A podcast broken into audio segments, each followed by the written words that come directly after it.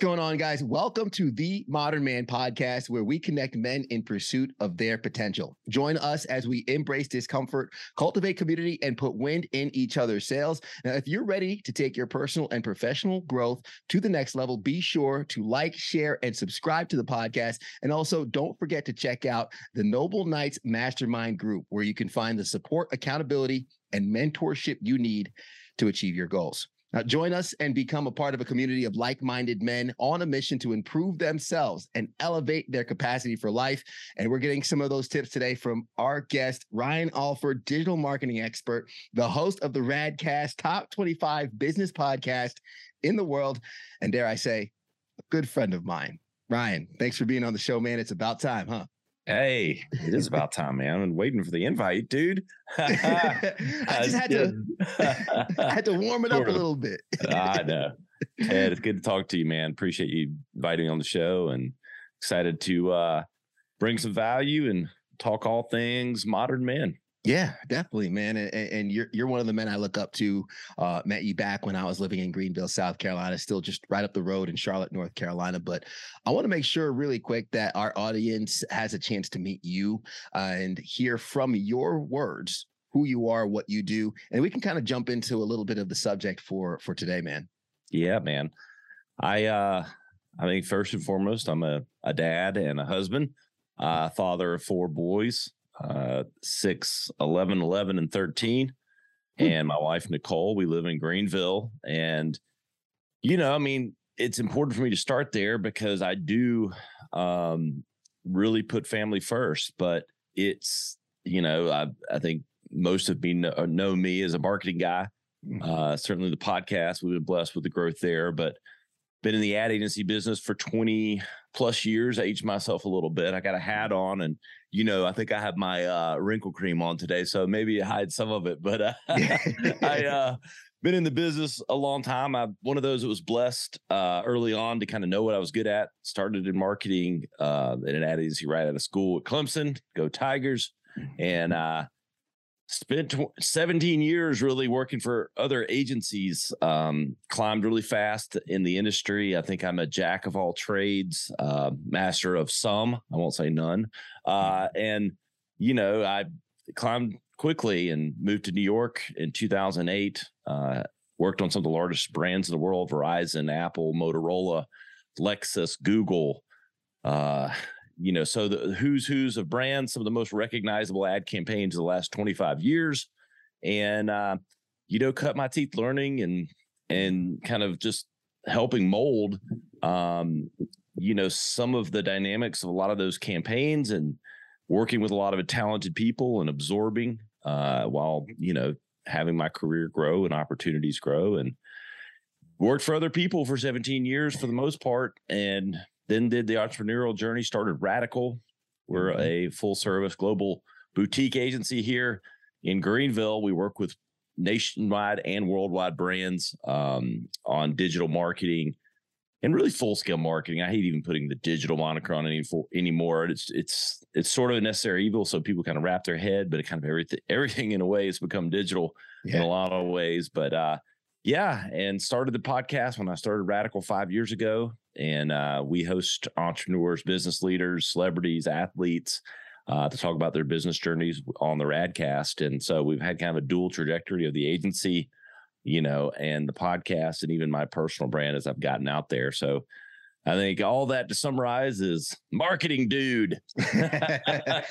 Listen, man, the, the growth has been great to watch and, and, see it from start to finish. I mean, the past five years, um, I, I, remember when when you guys first landed in that building that you're in right now and where we're recording, where the Radcast studio is and Radical. So seeing the growth firsthand has been amazing. I love something that you said early on was know what I was good at right? And, and I think for a lot of guys listening, I mean, I've said it over and over on the podcast. As men, we need to have a craft, right? I find I found confidence when I found dominance in something, when I found mm-hmm. competence in something. My confidence came after competence because I knew I was good at something. And as long as I was good at that one thing, I was able to have confidence in other realms. So, how was that process and learning what you were good at, falling on your face, taking those failures, working your way up, knocking through the punches, and then kind of when you settled into this is it, what was that like and what was the movement afterwards?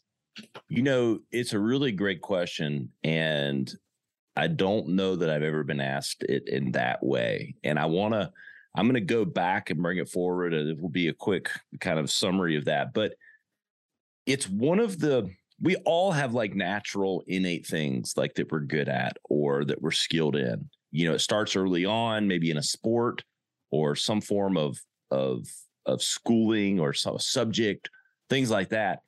And for me, I, one of my skills was knowing what I was good or not good at. Kind of like uh, growing up, I mean, I'm tall, I'm almost, I'm right at six five, big kid. I was not a wonderful baseball player, but I was a great basketball player. I quit baseball really quickly. I quit other sports that I sucked at really quickly, but I stuck with and got into basketball because I'm like, okay, we like what we're good at. I was at least self reflective enough, even as a kid, to go, okay, I can dominate and be good in this sport. My parents supported me, but didn't push me. And I, you know, was good in basketball, played my whole, you know, up through high school. I was all region, had D2 offers, blew up my ankle. Things didn't happen, but was, you could call me a college athlete because I would have been. I still, I think I was on that level, um, but didn't ultimately end up playing. Um, got recruited by Rick Barnes at Clemson and others, like a lot of big time stuff, but I knew what I was good at. The same thing kind of happened to me in college with recognizing that I had a skill for in my marketing classes and even growing up, I had an entrepreneurial and marketing spirit. And I was reflective enough, okay, I'm good at this. And so going into, I, I mean, I wasn't one of those that had four majors. You know, I mm-hmm. had that I switched in and out of. I was marketing from day one um, at Clemson, graduated to marketing, and then went to work for an ad agency. And so it was really important and one of i'm blessed but i do think it was a skill set that i had innately in recognizing things that i was good at and then focusing on them and because I, I do think that we as humans and certainly as men we we like and do more of the things that we're good at right mm-hmm. but it's important to find those things that we're good at that can drive success and outcomes basketball for me drove in high school it was you know, being somewhat of a popular athlete while also, you know, getting the recognition and something that might actually pay my way through school. Yeah. And I recognize that. And then in marketing, recognizing this is a career path, this can be, you know, fruitful and beneficial down the road, and then going into that and sticking with it. But you know what? I wasn't great day one at the ad agency. I, I, I joked on a podcast I was on a few months ago. I was like, I was not the world's greatest junior account executive, but I was very good at marketing and understanding and watching how the agency made money. Mm. So I was, mm. pro- I may have been the least detailed junior account executive, but I was the most aware of how to help the agency make more money. so it, it helped me rise quickly yeah, yeah. That, that's something that the agency was very thankful for. They're like, all right, yeah. this, this, guy gets it. exactly. Yeah, because there were junior AEs that I got promoted of, and, and, and that you know we're like, wait a second, what? I'm a better account guy or girl than this guy. Well, no, you weren't because you didn't have the client relationships that I did, and you didn't see how the agency made money and generate more of those opportunities. Yeah. Anyway, I mean, but the biggest thing is it's really important to recognize what we're good at and to hone those skills. Mm-hmm. That's the caveat, though, that you added, though, was not only were you good at that, but it was something you could be successful and fruitful with. Listen, man, when I was in high school, I could have been great at Halo, but there, yeah. there weren't 16 year olds winning $3 million purses or, or Fortnite at the time. Yeah. So there's yep. also the reality to what you're good at, but also what is the world ready for? What is the technology leaning towards? And what can you capitalize with that skill? Because there's some folks that might be like, oh, I'm great at video games. Now you can make a living for that. Back yeah. in the day, I necessarily couldn't. Um, speaking of making a living, congratulations on the growth and success uh, of both Radical and the Radcast. It's amazing for both of those trajectories to go up. But being a husband, father of four, and two growing companies, because let, us be honest, a, a, podcast in itself is is a company. Yeah. Um, man, managing all that right? You, hear the term work life balance. We actually had a, a, guest on our podcast not too long ago talking about like there's no such thing as work life balance. It's like soul life balance. You either feed your soul or you're living life. There's no separation from work and, and life. Like it's just one life. So how do you handle that? Uh, and I put in air quotations for those that are listening and not watching us on YouTube that work life balance and still get everything done. Yeah. Um, I think what I have a an interesting philosophy on this. Number one, like my my own starts with my own desires and what I want to do. And I'm going to give a story. So I've I've been divorced. Uh and in my first marriage, I had very little work-life balance. I was very unhappy. Um I married someone I thought was right but wasn't. We didn't have a lot of the same principles, values, goals long term and I was very unhappy and I made a lot of mistakes and I didn't have work life balance because I really didn't want to be at home. And mm. I was honest. I was I was not honest with myself. I didn't even recognize that at the time because I think as men we will we do what we want to do. If if you want to have a successful business and company and grow in your company and you're happy at home and you want to grow your marriage and have a happy life and you want to be with there with your kids, you can do both. And I call BS on people that kind of create that wall or say that, well, I can't do both, you know. No, you can. We choose to do what we want to do. And if you want to be honest with yourself, it doesn't mean, I, I, don't get me wrong. If your goal is to have a 1% company, you know, an Elon Musk like trajectory, don't get me wrong there can be suffering between the work life balance. Mm-hmm. But you can have a very successful career, six figures, you know, uh, large, uh, good career, and have work life balance. And so for me, I was always going to be successful. But once I found happiness in my marriage and my life, that's when the work life balance became very obvious. And my, I always set the boundaries at work with employees, with clients to a degree um, that that expectation was, you know, this is when I'm available. We can we can get everything done. We can hit take care of the fire drills and do things, but you know, this is this is my time and this is my time and those things, you know, there's non-negotiable. Mm-hmm. And you know, it doesn't mean it's always perfect and I'm far from the perfect husband or dad. Uh, but I've always set those boundaries because I wanted to, especially when I got happy um, in my second marriage and was with the right person and, you know, making better decisions. Yeah. What I found that comes with that because it's actually something um, I've seen you do and I've admired from afar was your ability to kind of mesh the two um, when it comes to that work life balance in order to operate, get things done, but also have that fruitful family time, go into the games with for your sons and all that. Um, but I I've acknowledged that that probably takes a lot of of boundaries. And yes. and that's something a lot of guys sometimes have a problem with if they're people pleasers, Mr. Nice guys, and they don't know how to set boundaries or things like that. And what was an interesting conversation I had with my wife one day because I practice time blocking, right? And I'm very defensive with that. And she said to me one day, she, you know, you're very defensive of your time. Uh, I feel like I have to fit in within your schedule. And I remember telling her, I said, you should ask other people what they think about my time.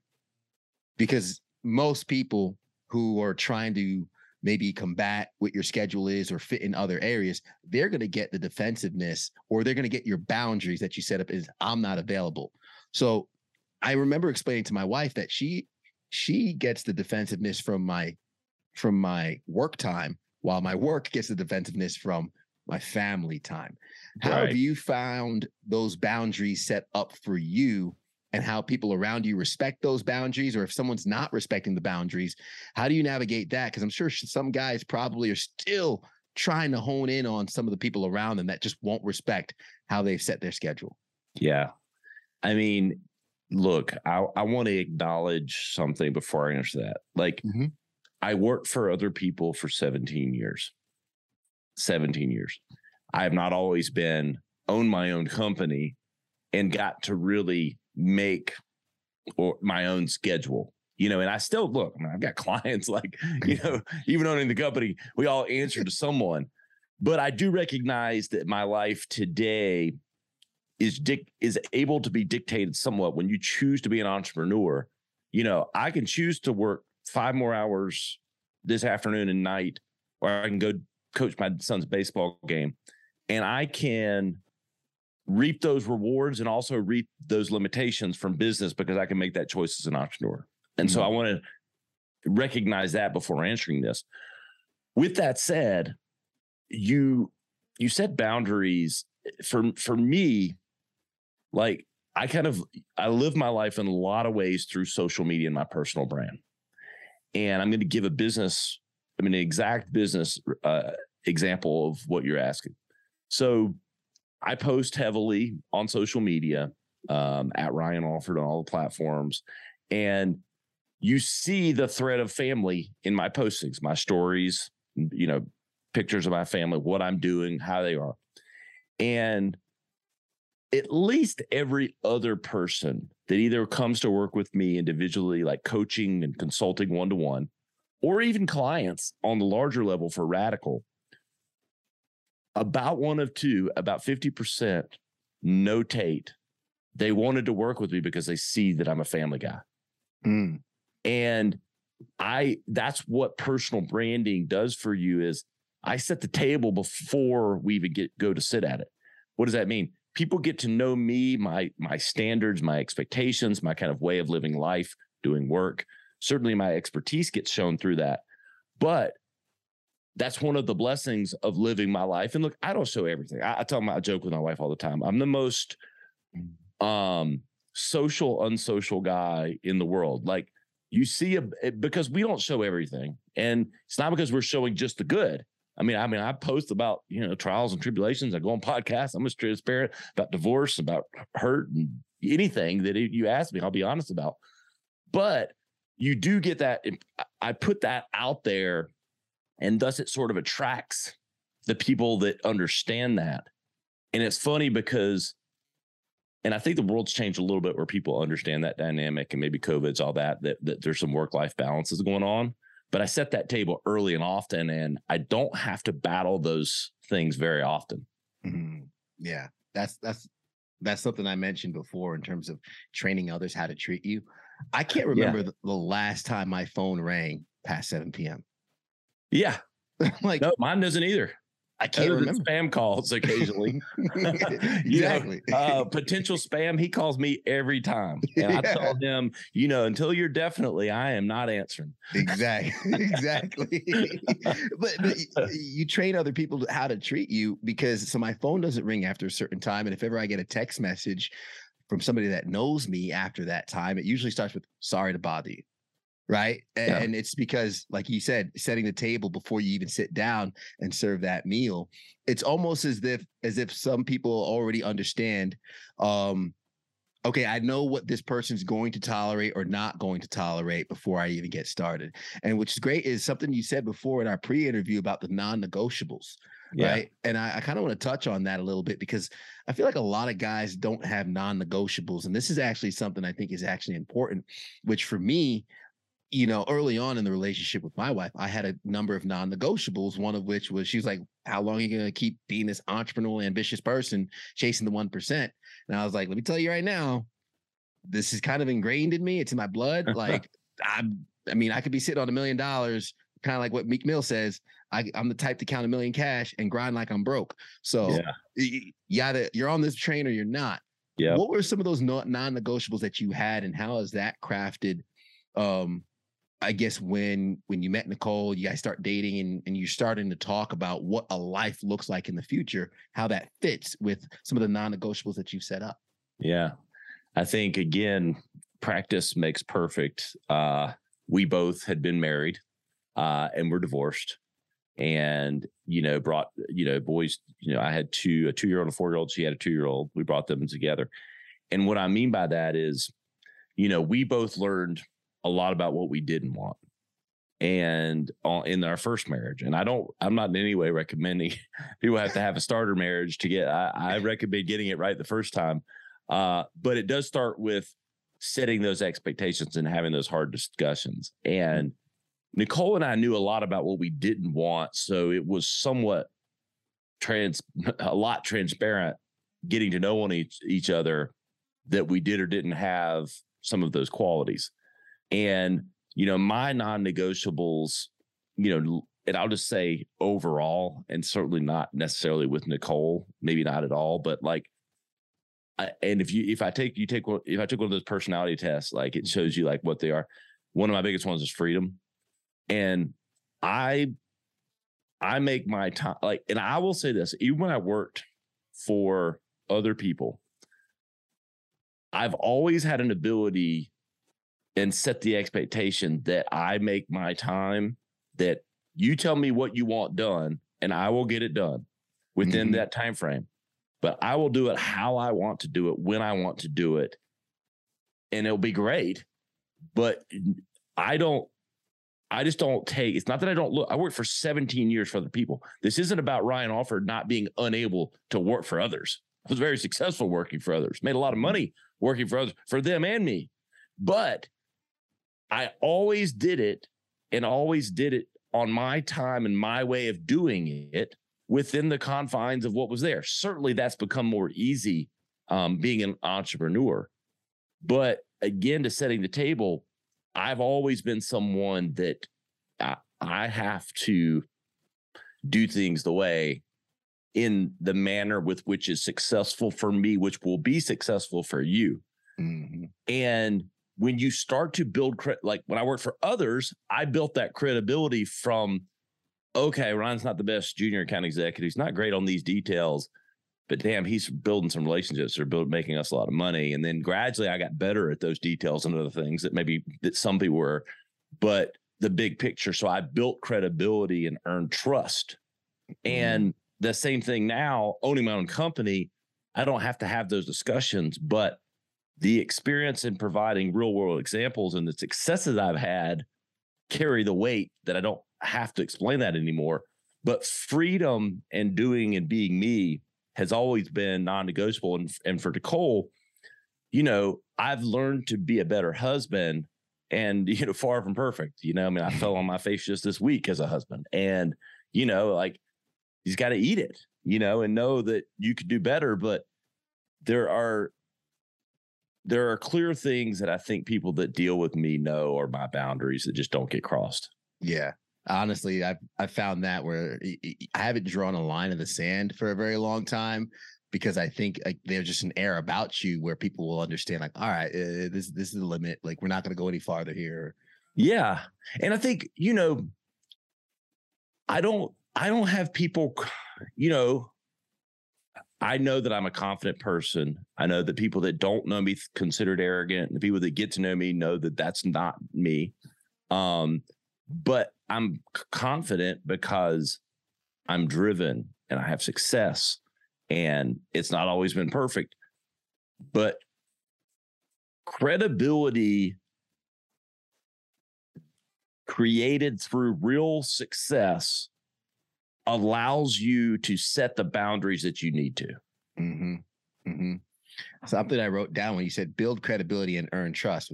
Sounds a lot like building a brand, by the way. But it is. come on now, I had to, I had to nod at that. But but building credibility and earn trust, kind of leaning more into that brand example. I'm not gonna call the CEO of Apple Uh, and be like, man, y'all y'all should start doing this. No, yeah. I'm gonna buy the iPhone and expect the iPhone to operate like an iPhone because it's it's built its brand, its credibility, and its trust, and because of that, it can operate the way that it wants to because I trust it to operate that way. I yeah. think a lot of us are building that credibility and trust in our everyday lives where I've said, whether you're an hourly employee, a salary employee, or a commissioned employee, I'm under the belief that you get paid for the work that you do, not the time that you work. So I might be a salaried employee, but I could talk to my employer and say, okay, what is your goal? And you're hiring me to do what? I can provide that for you. I can help us attain the goal. Now, my means of doing that is my brand. The way I do it is unorthodox. There's a lot of people in my industry when it comes to meteorology. We all do it different. We have different styles, we'll have different forecasts. Doesn't mean one's right or the other, but we get the job done. And it's about being paid for the job, not necessarily paid for the time, which which is huge because you first have to build that credibility and earn that trust. Speaking of oh, do you want do you want to react to that? No, that's perfect. Nah, I think that's good. Nice. Um I, I was going to segue into with credibility and trust, man. Raising four boys, brother. I'm gonna say an extra prayer for you tonight, man. How's it going? Uh, it's good, man. I'm glad. I mean, I was actually where my mind was going as you were talking. Like, you know, it's it's great, man. I mean, it's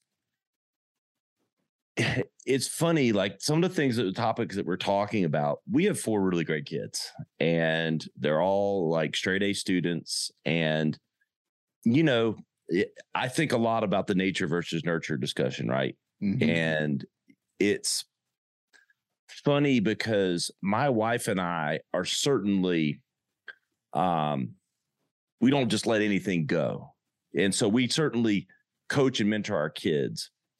But you know what? Nicole and I provide examples and a standard. And it's almost back to the exact thing we were just talking about setting expectations. The Alford household, the expectations are you're going to be a good person. You're going to be open to diversity, diverse situations, diverse people, uh, experiencing things. You're going to respect things. You're you expected to give your best. And I've never had to say those exact words to my kids, but they know it because Nicole and I live and breathe it and they see the example. And look, they're not perfect and we're not perfect.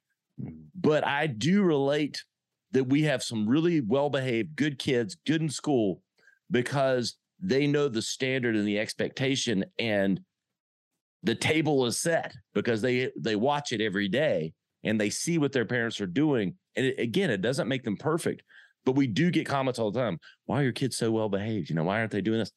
Because they know what they're supposed to do because we tell them if when we need to but more than not they can look me in the eyes and know what i'm thinking before i even say it because yeah. they know what the standard is. Yeah I think it's Kobe who who said once in, a, in an interview, he's like, you can't just uh, you can't just do this, and I'm doing the talking hands. You can't just you can't just talk. You, you no. have to act, and that example is is is what uh, your kids will end up following. Um, yeah. What kind of men do you hope your boys to grow up to be? You know, I want them to be themselves first and foremost. Um, it's it's funny like before you have kids and like you have this thing like i grew up playing sports and was you know good in basketball and my wife nicole um, was a college athlete in basketball and so you know we have the blended family but there was always this expectation that okay they're just going to play sports do this and they play sports and they love it and we encourage it because it's good activity but we don't force it and we're not you know like counting the days till you know they're going to get a college you know scholarship offer but we guide and lead them towards things that we think are good for them but a lot of them they they choose it on their own.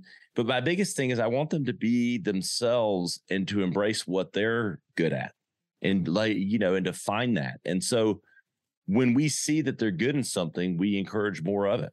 And quite frankly when we see that they're not great at things we just let that ship sail. I mean I, you know a couple of, i'm not gonna like start naming my kids but like some are better, more athletic than others. Um, they're all playing sports, but it's some of it's clear, you know, that there might be a future in this or not. Um, but we encourage them to kind of be themselves, try different things, put them around different things, experience different things. And so, you know, my hope for them is just to not be influenced too much by the world and more influenced by their own op, uh, potential. Yeah. I don't want influence of the world to get in the way of their potential.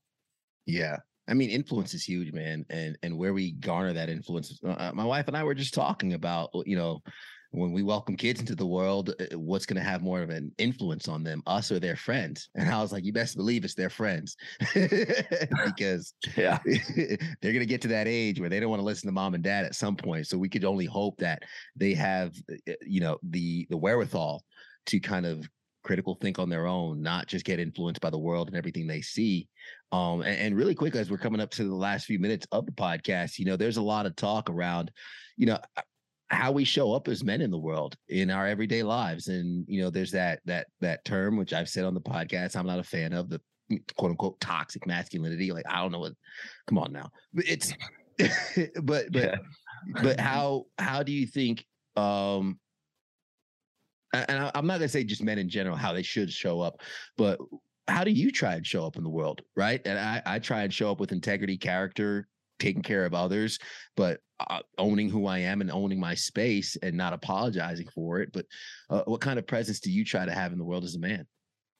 Yeah, man, I, it's a it's a weird time that we live in. Um, I don't know when it became bad to um, to have roles, you know, like clearly defined roles in a household. And look, my wife and I both work full time jobs. Like, you know, we both provide for our household. Uh, so this isn't about like, you know, Debbie housekeeper and, you know, Richard insurance salesman and, you know, bringing home the bacon and, you know, doing the dishes or doing the laundry. I mean, it's about shared responsibilities. But at the same time, I think a man has a role in establishing the culture of the house and on some level. And a lot of that starts with, you know, what's acceptable, what's not. And also providing an example not because you're perfect and because i but but here's the thing like you know like i think that whatever's happening in the world it's best that you do what you feel like is the right thing to do. And you know we all get influenced by certain things but i'm just not going to let the world dictate what I think my role is within my household and mm-hmm. or you know my role as a man you know I live my life through social media in a lot of ways and I think what I try to to give off is yes integrity um which is important but a sense of leadership uh and not backing away from my own opinions mm. and or feeling like I'm too led by any one position. And I think we kind of hide behind these political sides now and different things like that when I like to just be guided what I feel like is right and wrong and I having a moral compass. And I think if people that do work with me that they know that there's a moral compass that leads what I do. Yeah. Yeah having that code, having that that really that honor, that respect, that loyalty, you know, that those that goes that goes far. That goes miles. Do unto others as you have them do unto you. Yeah. I mean, and, and, I live my life that way in a lot of ways. Like it guides the golden rule, mm-hmm. like literally goes through my mind a lot. Cause I think it's like, okay, when I'm doing something, I'm talking to someone, like just think about that like in anything that you do. Yeah. And I try to think about it through that lens. And then when I ha- it's and it's it's so funny. When I haven't lived up to that standard, I feel it and kind of know it. And I want to yeah. make it right. You know, like you know, I I would hate if I if if someone had done that or said that or did, you know, I'm like, yeah, that's mm-hmm. not cool. And, and so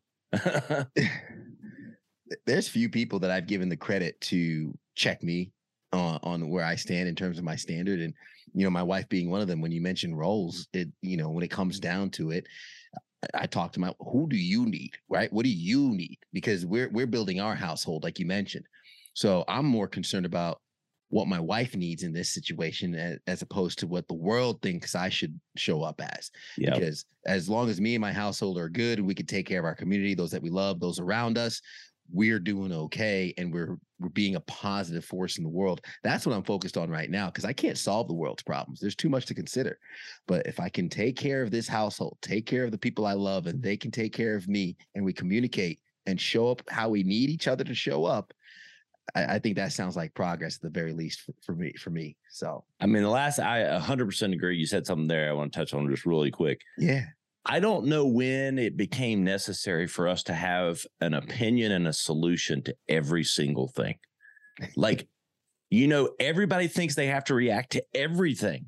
And you know mm-hmm. what? I'm not smart enough to solve every problem or have an opinion on every, like, I don't want to think about every news headline and everything that happens and feel like I have to share some opinion or like no one is smart enough to do all things and have all opinions and solve all. It's just not. That's why we have specialists and things and all that.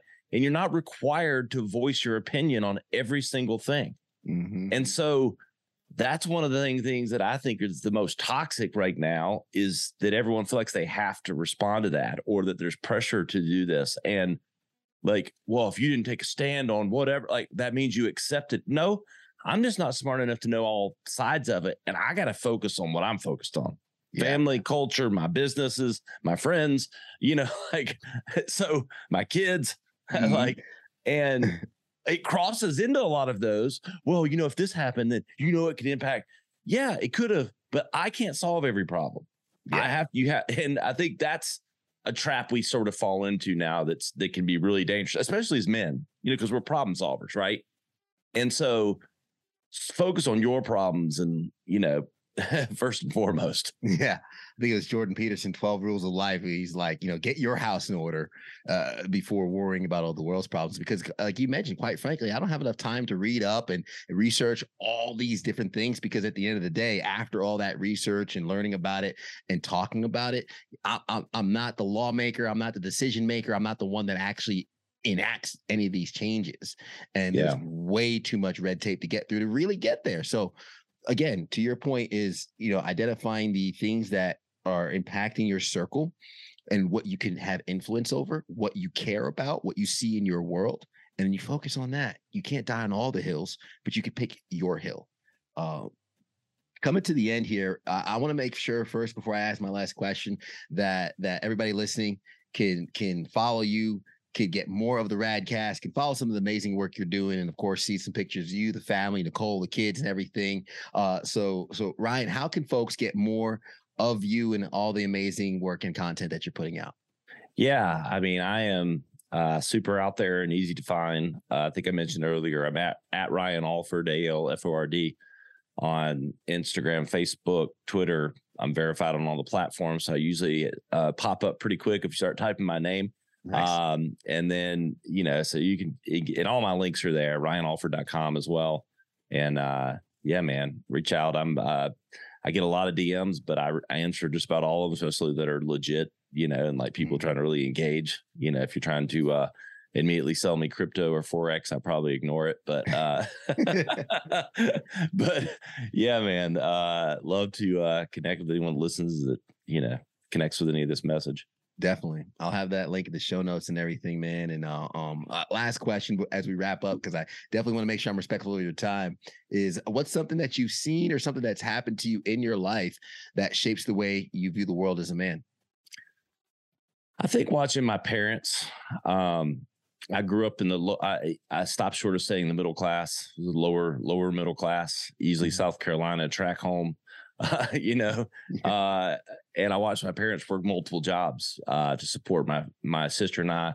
They lived the American dream. Uh, you know, my dad was in the military, uh, never graduated college. I was the third offer to graduate college, but you know, my parents really influenced me. Watching them work multiple jobs, have three to four side hustles, doing trade shows for something that you know they made two hundred dollars on you know three weekends, and I'm like, you know, at the time I thought they were crazy, but they gave us a better life. They gave my sister and I every opportunity in the world.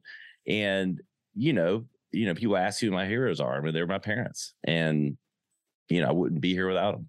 Yeah. Hey, and that's that's what you mentioned that example, right? That that ser- that seriously has left a lasting impact and an influence and continues to to kind of that heartbeat ripples through in your household today. So, uh, Ryan, man, I appreciate it. Thank you for taking the time to be with us today. Thank you for chatting with us. And, and again, I, I found the undertones of the marketing in there with the building, uh, building credibility and earning trust. So, hopefully, folks yeah, can man. take that advice not just for their personal brand, but for any companies that they have as well. So, thank you, brother. Yeah, man. Appreciate you, Ted. You're a great friend, and can't wait to uh, grow together. Absolutely. Looking forward to it. I'm going to recap really quick some of the things that you left along the way in case someone's working out, driving, or maybe cleaning the house while listening. Um, what I was good at, recognize if you're listening that you have some innate talent, gifts that could probably be very beneficial to the world. It's your job to identify what those talents and gifts are and then offer it to the world after you hone in on that craft, kind of fine tune it a little bit, get better at it. You're not going to be great once you start, but you need to start to be great.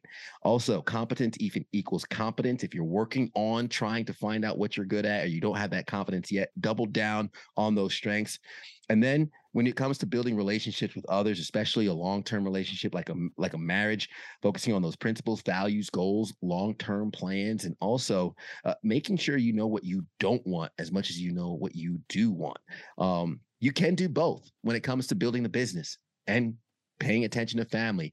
Not necessarily talking about work-life balance, but you can do both as men. If we want to do something, we typically tend to jump in head first. So if you're you're trying to figure out why A isn't working but B is taking off, uh, maybe look at how you feel around A. Look at maybe what's going on, some of the intan- intangibles that might have you maybe neglecting some of the uh, answers that's right in front of you.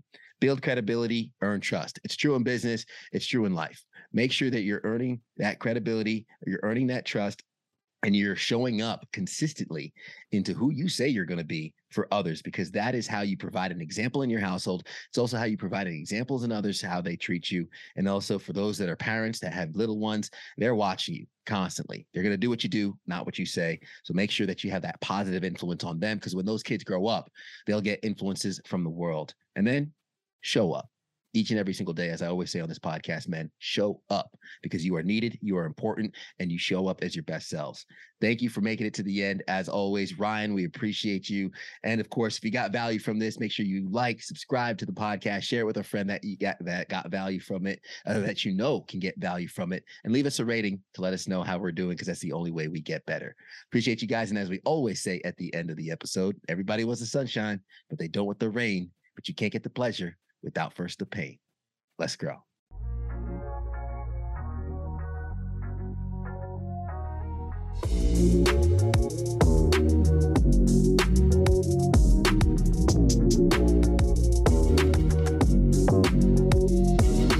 Let's impact some today. I think we're gonna do a great job.